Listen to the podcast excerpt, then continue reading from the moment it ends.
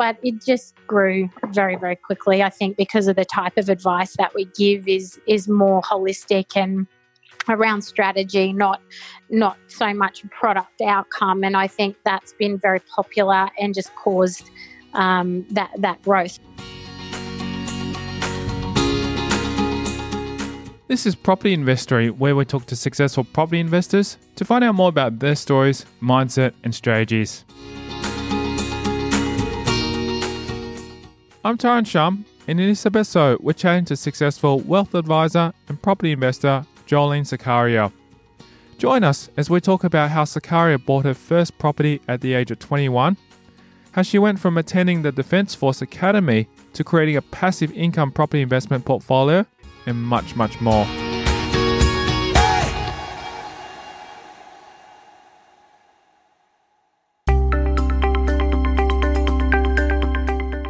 Sukkarieh is a property investor and strategist as well as a wealth advisor. We do have quite a lot on our plate, and uh, we sort of manage that across the board um, with our own personal investing and also still running a business and, and participating to assist clients with that specialist knowledge too. Not only does she invest in property and advise clients on wealth, she's also a busy mum and tells us a little bit about what motivates her to stay on top of things. Bit of a team effort, and uh, everyone sort of plays a role. And, you know, we reached a point uh, a couple of years ago where we started sort of getting passive income through and you know we uh, were faced with the decision of do we start to wind back and you know sort of semi-retire or i think you know we've really enjoyed not only the property side, but also, you know, we're here out of our own decision to continue to work and, and assist our clients. And I think that's why it's so easy because we do have a genuine passion for it. And the education side of it is, you know, something that really drives me every day to be here and talking to clients and um, providing whatever education that I can. So I think that's what helps um, to, to drive that for us and, and get out of bed every day and keep balancing and keep working as a team to get through. On any given day, Sukkarieh not only has to look after her kids, but work as a wealth advisor and property investor. There's personal aspects to life that we juggle every day and help get four kids ready for school. You know, the usual daily struggle that I think we all uh, embark on every morning. Uh, and then, you know, from a work perspective, uh, we then sort of just launch into a process of, of, of, talking with our clients about their current circumstances. And, you know, a lot of our clients are, are, property investors and, you know, some are not as well, but generally they want to make sure that they're getting the best outcome of whatever they're doing. And we just work through a process uh, every day of looking at everything from tax to how their loans are structured to capital gains issues and where they're going to ultimately end up uh, at retirement. And that is where I spend a, a lot of my time, uh, especially at the moment. Um, and then, you know, we also, as I said, we have portfolio ourselves. So there is some time spent in uh, in managing some of that. We've got a mixture of, of commercial and residential, which I'll talk about a bit later. But um, there is a little bit bit of time in those in those aspects too. And then um, family night, like uh, family life at home uh, at night time as well. So yeah, a little bit of a, a, busy day, but I think we're really lucky, especially in the business. We've been going for over ten years, and our systems and procedures are pretty streamlined with really good staff. So it does make it easy. I'm able to just focus on what I enjoy doing. I don't have to you know push paper around or do any of the admin side, which is good, and um, just all day talking strategy really. So I really enjoy that. Growing up on Thursday Island, up near the Torres Strait, Sukkarieh started her career in finance after university. We had many, many years of just fishing and water skiing and very relaxing until I went to boarding school in Brisbane in grade 11. And then I realized there's a whole nother side to life. And um, yeah, from that day forward, it, it, certainly had a different focus and a, and a different type of growing up. Um, but yeah, I, uh, I then went and also spent some time in um, Aspen in Colorado in America. Uh, and pretty much then went down to Canberra to the Australian Defence Force Academy um, to do my university. And then after that, my career in finance started at the young age of about 20. Sukkarieh cites desiring more exposure to the world as the reason for traveling to America and living in Colorado. I just felt a bit adventurous and joined a World Youth Exchange program and and um, went over there for a bit. And it was good because I got to learn how to snow ski, which was exciting when you'd grown up on an island. And I uh, I still ski now, but I, yeah, I wouldn't say I'm good, but it certainly did um, give me those basic skills, which was nice. It is an amazing place, and I think we've been back to other locations in the states a few times, and the kids really enjoy it. As you said before, like the kids being a priority, it's a nice bonding experience that we can all have together, and something everyone can get into. So it's been really good to to have that too. She then delves into her education years growing up her time in the Australian Defence Force Academy, and how she got into finance. I went to um, Thursday Island. Uh, I went to till the end of year nine, and then I actually went to Aspen year ten, then boarding school in Brisbane in year eleven, and then uh, a uh, school on the Sunshine Coast, Matthew Flinders, in um, grade 12. So moved around a bit in high school. But yeah, up until the end of year nine, we did all our growing up on Thursday Island. So different. So a scholarship to the Australian Defence Force Academy, and I went down there to do economics and I did politics as well, but you know I don't advertise that. um, and uh, yeah, did my degree um, with the army and went to the Royal Military College at Duntroon. And then uh, after I had served some time, um, I then pursued my Master of Commerce in Financial Planning, and I really loved that. I really enjoyed it. So I, I had a change, and I got out and I started working for ANZ Bank as a junior advisor when I was 20. So been doing that ever since, and I'm in my 40s. Sukkarieh shares with us what it's like being in the Australian Defence Force Academy and some of the skills she learnt that helped her later on in the field of property investing. There's a lot of discipline and, and not a lot of sleep, and I, it's good if you like to be physical, which at that time, you know, I did. Uh, so it's a good a good all round physical sort of occupation to be in, and um, there's a lot of opportunity if you're an engineer or you want to be a pilot or something like that. You know, you can you can be very satisfied um, from a you know financial perspective there's not that much opportunity uh, in terms of where you work in defence uh, unless you want to stay in canberra which is not something that i really wanted to do. So um, yeah so it, it's uh, it, it, can definitely be good but you've got to you know be able to take orders and be disciplined and and uh, that sort of thing. I don't think i could do it now. I think those some of those skills that you do learn there um, they become a, a habit like a way of life and you structure your day and you you know your discipline. Moving from canberra to townsville with the defence force Sukkarieh then went back to the sunshine coast. That's where my family were originally from and my grandparents were still here etc so i came back here and then i uh, applied for some positions with some banks and i joined anz at maroochydore and um, yeah, that then I was able to implement the knowledge that I had attained on my Master of Commerce in financial planning. So yeah, I, I was so thrilled to get that opportunity, especially at that age with no experience. Uh, and yeah, that that was just a great stepping stone for me. Sukkarieh's first property, despite her not being aware of it at the time, was the perfect choice for a first time investment and held her in good stead later on when I started with the ANZ um, at Maroochydore, I worked with them for about 12 months on the Sunshine Coast. And then I was offered a promotional um, position in Brisbane. So they offered to promote me to uh, a financial advisor from a junior financial advisor. And that was when I was around 21. So I took that uh, offer and I moved to Brisbane and I bought a house uh, in East Brisbane, which is just a couple of k's from the city near the Gabba. And unbeknownst to me, because to be honest, I didn't know the quality um, of what I was acquiring at that time, but I did like the fact that it had two street access because I could bring my car in the front or the back.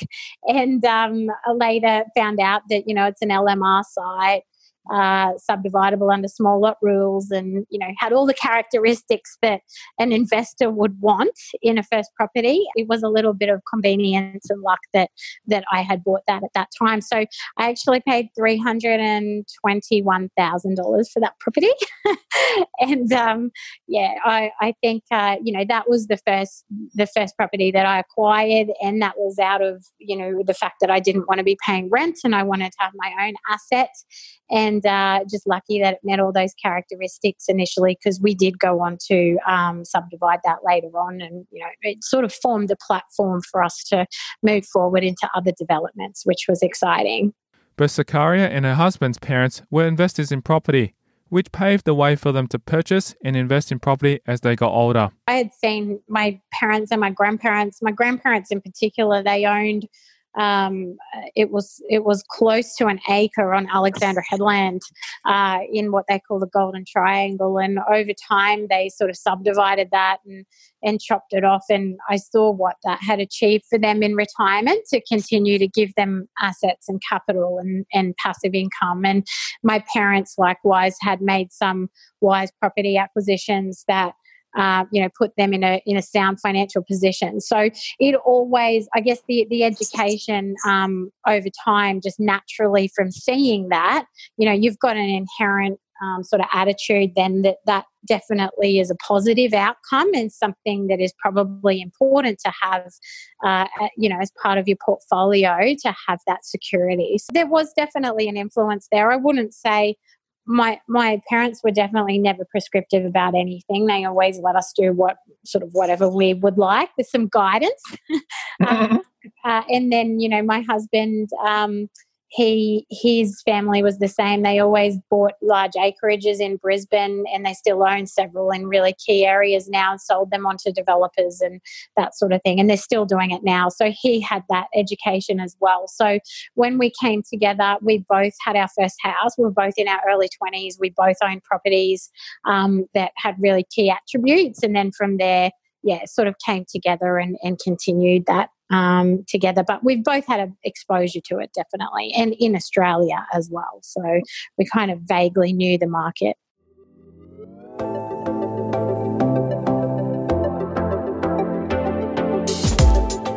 Coming up after the break, hear about her journey from working in a bank to owning her own business, giving me advice on property investment. That's not who I am, and and you know I'm here to educate and advise. I'm not here to sell.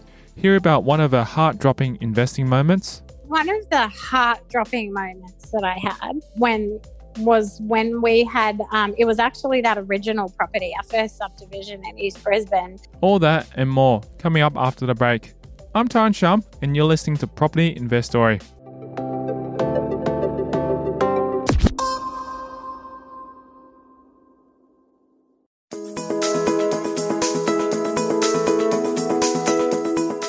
Sukkarieh went from working in the banking sector at ANZ in Suncorp to other roles and eventually became a mother and an owner of business offering advice for property investment. I got promoted. I got offered a senior financial advisor position at the age of, I think I was like 24 or something with Suncorp. Um, and then I moved there for a couple of years. But uh, you know, as you can imagine in the banking sector, it doesn't take very long to feel a bit disheartened with the style of advice that you know, I feel like we were um, pigeonholed to give at that time, which is, you know, here's some products, go and sell them.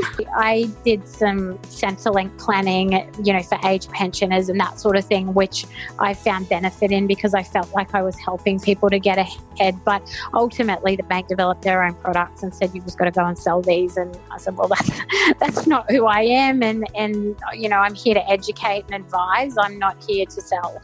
So, uh, yeah, I left. And then, so that that was around um, mid to late 2000s. And then I had three babies. And then um, I basically opened this business in uh, 2008, 2009. So, uh, yeah, so it was, as you say, you know, prioritizing the kids. I was a corporate role before. Um, and then I wanted something a bit more flexible. So, uh, yeah, we, uh, we created the business so that I could manage know, kids and work and have that balance with them. Um, but it just grew very, very quickly. I think because of the type of advice that we give is is more holistic and around strategy, not not so much product outcome. And I think that's been very popular and just caused um, that that growth. So it's been a bit of a you know build it and then and then create like hire more staff and try to keep the systems and everything going so that we can keep that balanced. But yeah, that's sort of, I guess, the progression um, from the banks to where we are now. She then tells us about one of her heart dropping investing moments when she and her husband was told that something couldn't be done on their property. One of one of the heart dropping moments that I had when was when we had um, it was actually that original property our first subdivision in east brisbane and we had architects do up drawings to submit to council. And we, we, were getting the house you know as you do with those queenslanders we were raising the house so that we could build it underneath.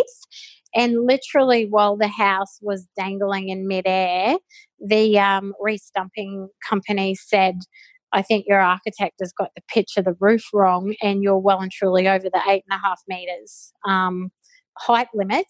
And, uh, you know, we're going to have to re-stump down to a lower level, which won't be legal and you won't be able to build underneath. This is after we had done all the DA, the costs. We paid this guy like 30 grand to re-slab, re-stump, raise the house.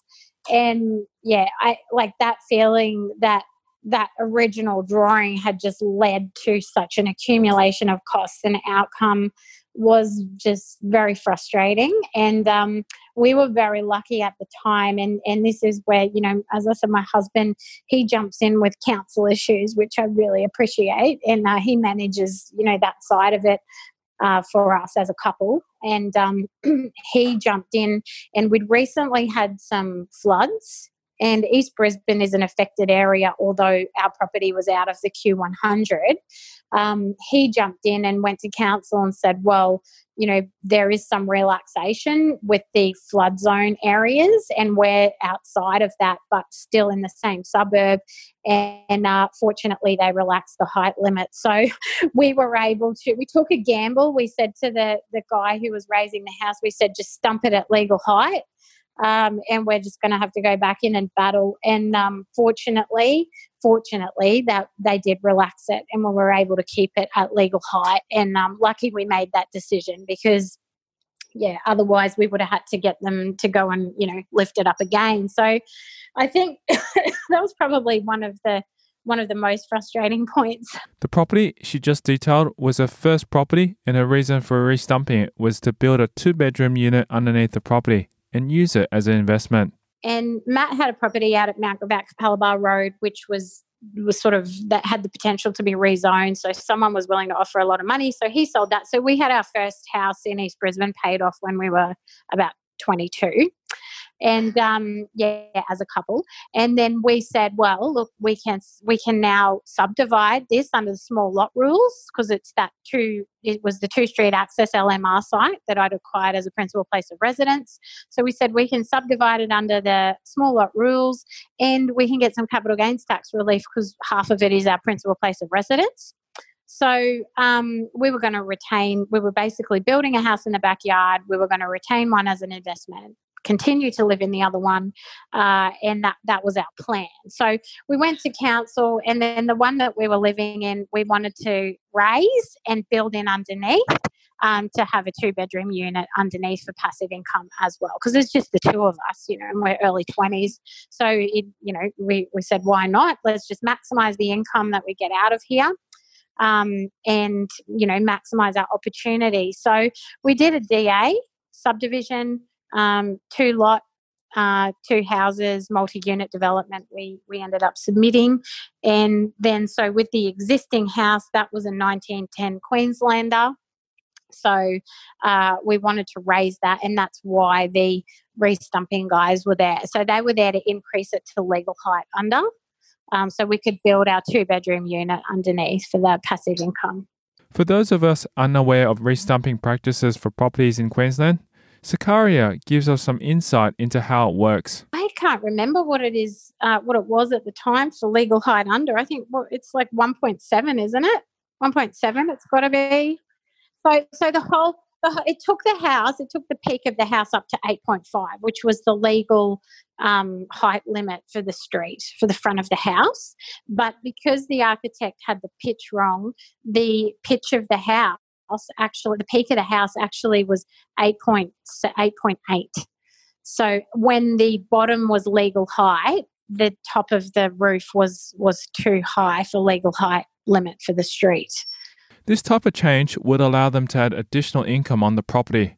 Though it would have to be done professionally to ensure it meets certain standards. In Queensland, uh, in Brisbane, a lot of the houses are Queenslanders, and Queenslanders are naturally stumped. So most Queenslanders are actually on stumps already. And and I think that's why it's easy. They, you know, they just come in sort of like with a massive type of forklift scenario. They just lift the house up and then they just restump it and they slab it. So you you need to have the height of the the bottom level at a certain height limit, which I think is 1.7, but I have to go and double check. It was a while ago that one. Um, it, to be able to legally build it in underneath. So sometimes in Queensland, like in Queensland, I'm sure everywhere, you have some you know areas under the houses where people live but if they're not a legal height limit they can't be approved so they're not approved unless they're at a certain height and then when people are buying the property, you know, that comes up on the building search and they say, well, that's not legal height. And people say, well, I, I might have to remove that. You know, the council could come in and tell me to remove it. So I'm not paying you extra for the two bedroom unit underneath because it's not even legal. There's so many little intricacies I didn't realize. It's fascinating. And obviously, you came out successful at the end of it. Once we had developed that, eventually, you know, we kept it for a while and then um, we found some other projects that we wanted to sink our money into, and we moved back to the Sunshine Coast. So we no longer needed that principal place of residence. Um, and and yeah, then we we went and did a development at Everton Hills, and Matt might talk more about that in his session. Um, he pretty much did that himself, and then we acquired a a block of so Matt and I have always been the type of people where we'll sacrifice where we live to make money. so we um we had four kids and we moved back to the Sunshine Coast and we bought a building that had two three bedroom units in it. And we, li- we lived in one of the three bedroom units um, and rented the other one out. So we had passive income. And then we built in a, a big four bedroom unit underneath for even more passive income. So we were living for free, obviously, um, in that property because of all the rent that we had coming in. And, and we felt it was better to go and you know do that development then keep our money at, at, East Brisbane at that time. So yeah, we we we liquidated and moved on. One thing we've always said is you know don't get sentimentally attached to the properties. You know it's a numbers game, and whatever gives us the best result over time is is what we want to do.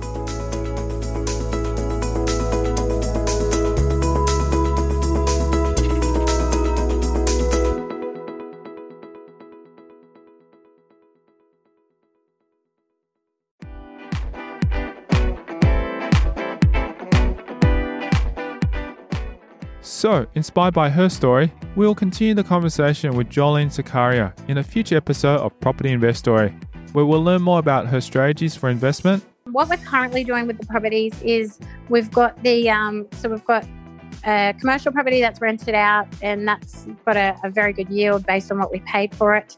And we've got the units that are rented out. The reason why she started this journey? So at the moment, most of our calculations and why we're doing that is is around trying to get more and more passive income. So the daily habits that keep her on track? And I think doing that every single day just means that things don't accumulate.